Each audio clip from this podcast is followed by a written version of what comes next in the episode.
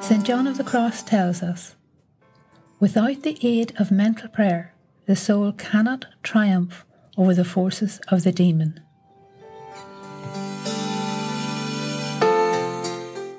Welcome to the Meditation and Mental Prayer podcast. This is Catholics Talking to God. My name is Christabel and I'm a Catholic teacher and theologian.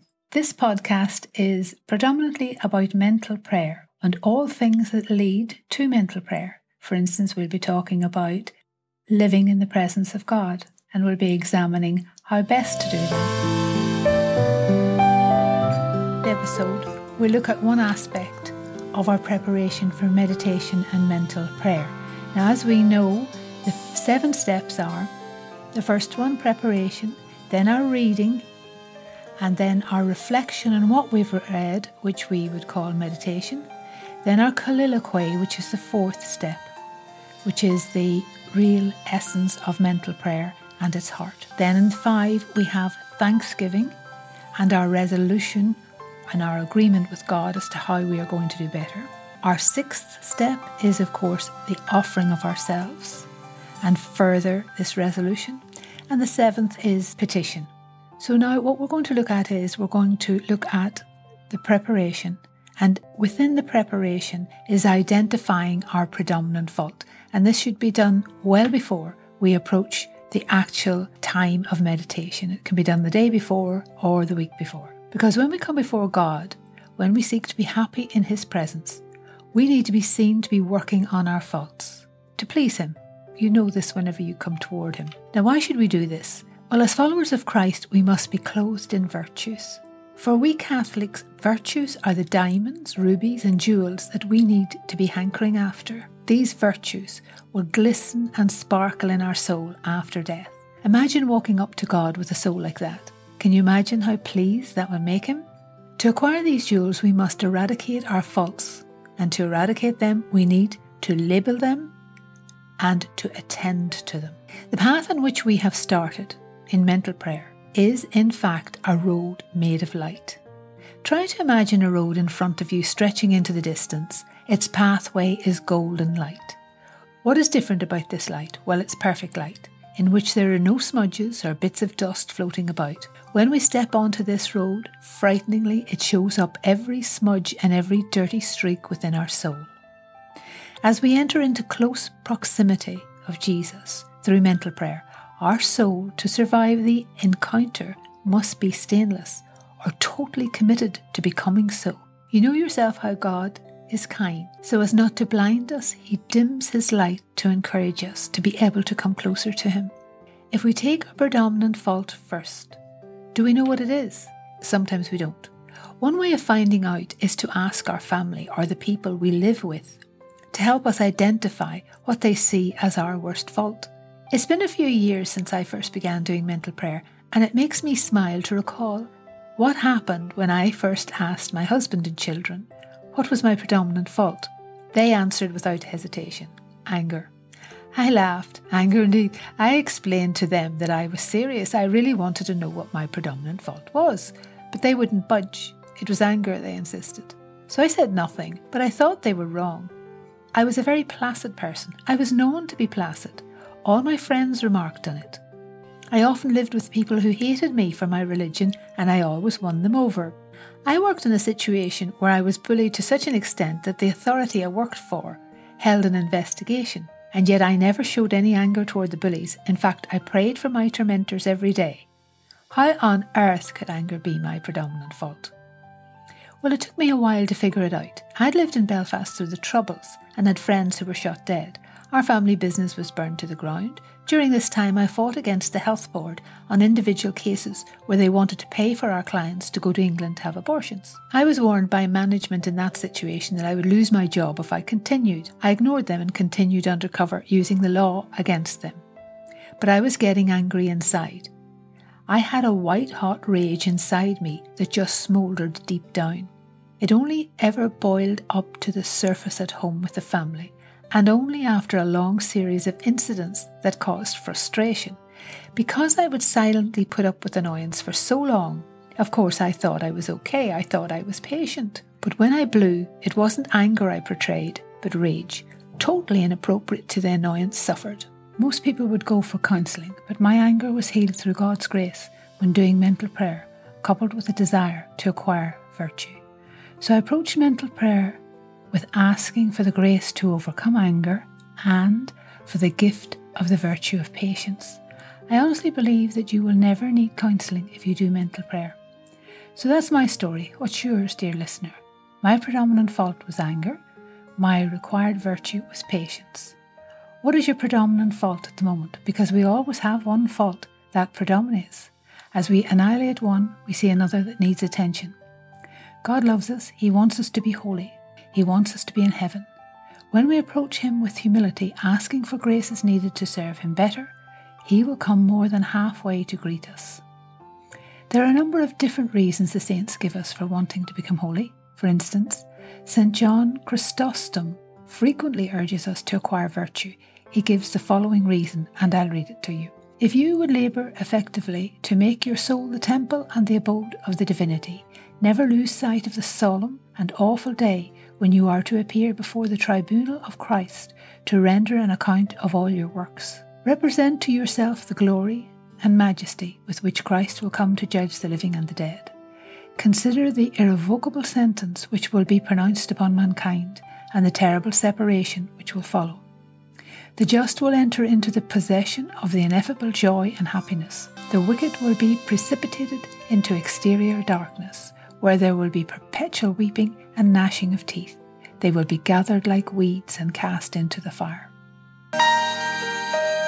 So, which virtue will we choose first? The Bible tells us over and over that charity is the highest virtue. True charity encompasses all other virtues. I'm putting the word true before the term charity because, like the word love, the word charity has been vandalised by the modern world. Worldlings use the term charity as a mask to dupe the kind hearted, lining their own pockets with the gifts they receive. Charity means love of God. It has nothing to do with running shoes or cake sales. And love of God means love of neighbour. In that charity are incorporated all the virtues, all the good, everything that will make us pleasing to God. Because charity is such a huge concept to cover, we can have a look at some of its intricacies. If we have a look today at envy, even though it might not be our predominant fault, to understand and see it as the saints did, we can always advise others when we see them unintentionally begin to fall into this sin. Of course, envy, like all other sins, has varying degrees.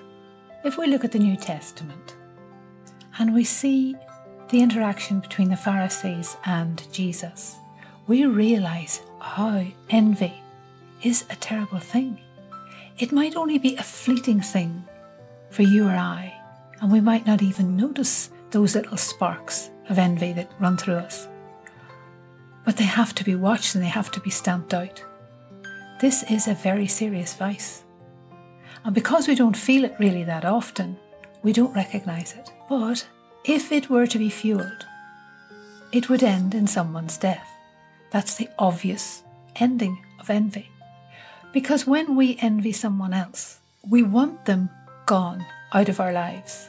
If there is a situation in a workplace, in the family, that someone is more successful than us, better than us at something, and the fleeting envy means that we want what they've got and most people, whenever they're tempted with this, put it aside right away. Some people don't. Let's look at what happened with the Pharisees.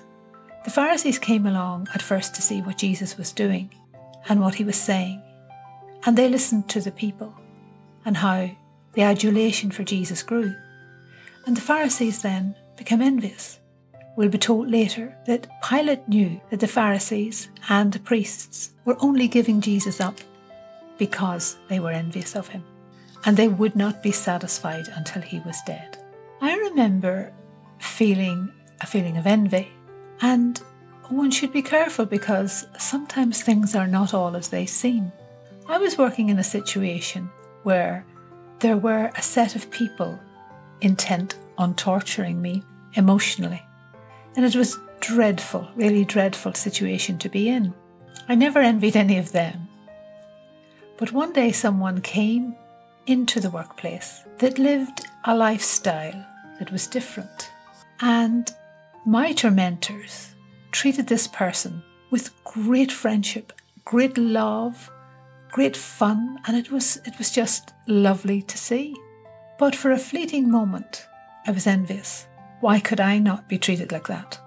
And I was envious of the person who was getting such terrific treatment. Now, if we fast forward a year, I became friendly with the person and enjoyed their company in the work situation. But suddenly they didn't turn up to work anymore. And what had happened was that these very same people who were treating this person with great adulation and friendship were actually mocking them. And the strange thing was, this person who was being mocked had the same lifestyle as a few of the people who had started to torment him. And the only thing I can think is that he was overtly open in his lifestyle, whereas their lifestyle of the same was secret. But this poor young man became extremely ill, extremely ill, through the vicious attention of these people who were to the outside world and to everyone else pretending that they thought he was a great fellow. So maybe it's not such a good idea to envy because you don't know. You just don't know what's going on. And I remember whenever it first began, I said to God, Why can't they be nice to me like that, Lord? Why can't you change things? Little did I know. Sometimes Satan suggests to a person a feeling of envy, and then he suggests to them that to get what they want, wouldn't it be great if the person died?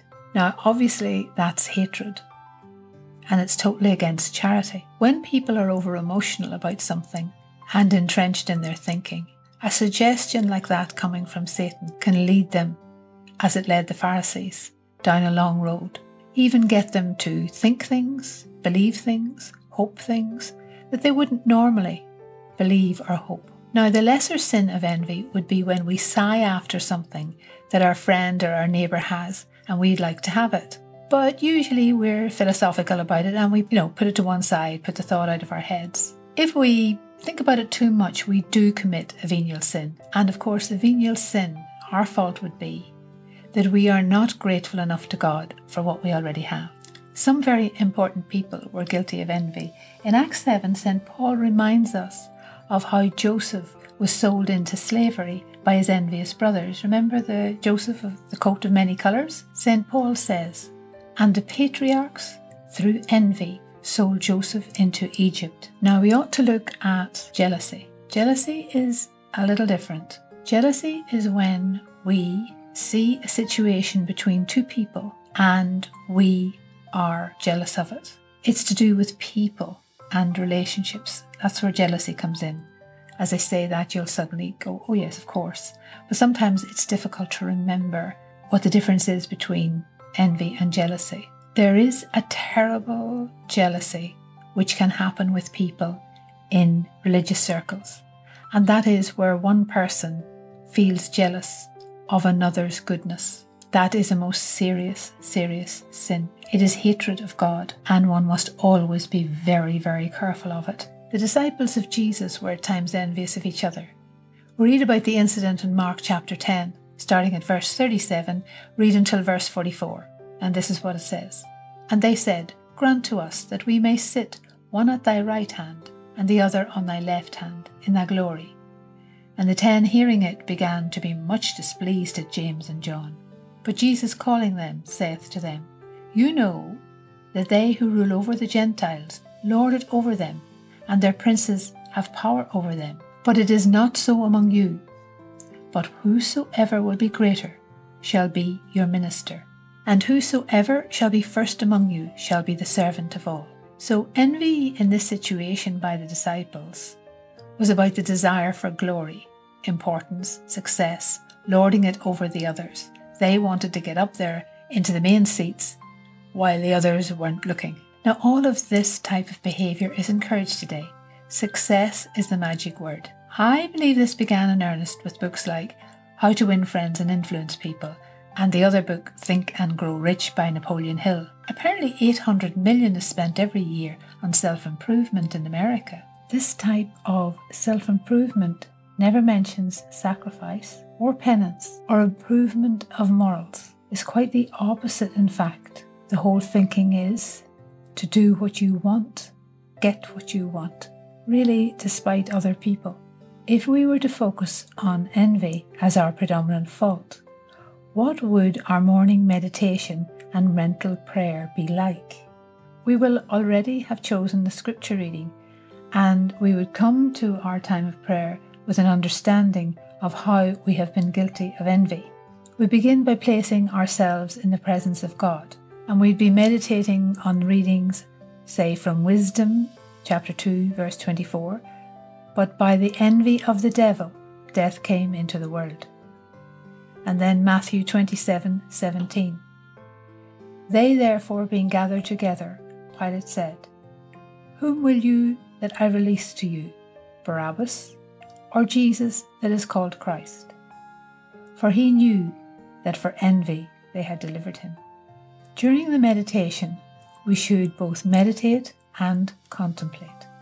In our meditation, we'll read and examine the scriptures first, then we find our mind wandering, we'll simply refocus again on the words.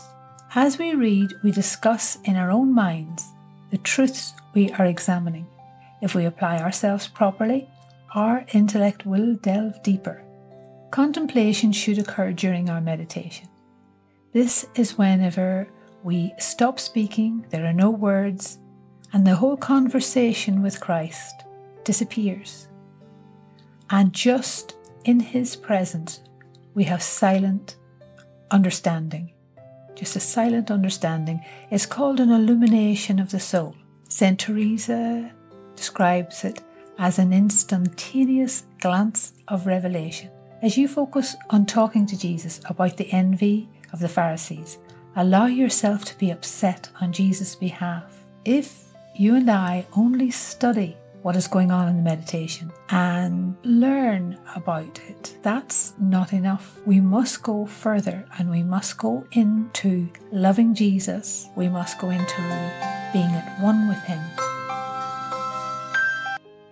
So, as we finish our meditation, we come to our colloquy or our prayer.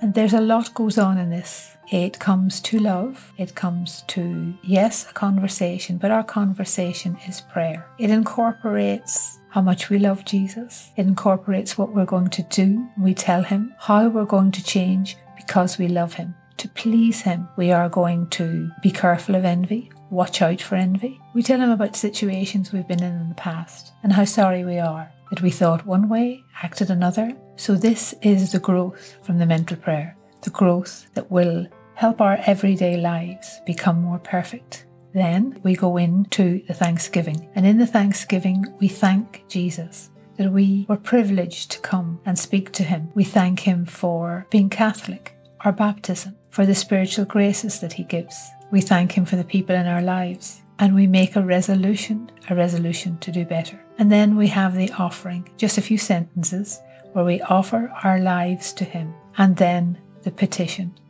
The petition is where we implore His help to become better. And this is a very important part. Though it's quick, it's at the end. The feeling of humility must be there. We have to know that we aren't capable of doing any of this. We are not capable of doing the good that we would like to do. Only God can help us do it. Only He can give us the grace. And the thing about it is that suddenly you find yourself doing something, something good, and you think, wow, that was easy. It never used to be. And that is the fruits of mental prayer. It becomes easy to become perfect because God is doing the work. Because during mental prayer, we go forward into Jesus. We go into God. And when we leave, we take traces of Him on our soul that weren't there before. And that's why the saints keep insisting that without mental prayer, we can't really get to salvation because we need to touch God and it needs to be a personal thing.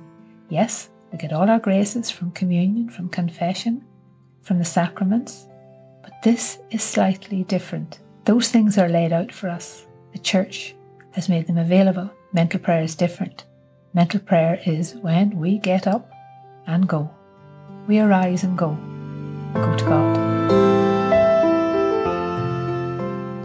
Hope you've enjoyed this episode of Meditation and Mental Prayer Catholics Talking to God. Now, next week, we'll look at placing ourselves in the presence of God. In the meantime, don't forget your thanksgiving and resolutions. For more information on Catholic meditation and mental prayer, go to meditationjournals.com. Thank you and God bless.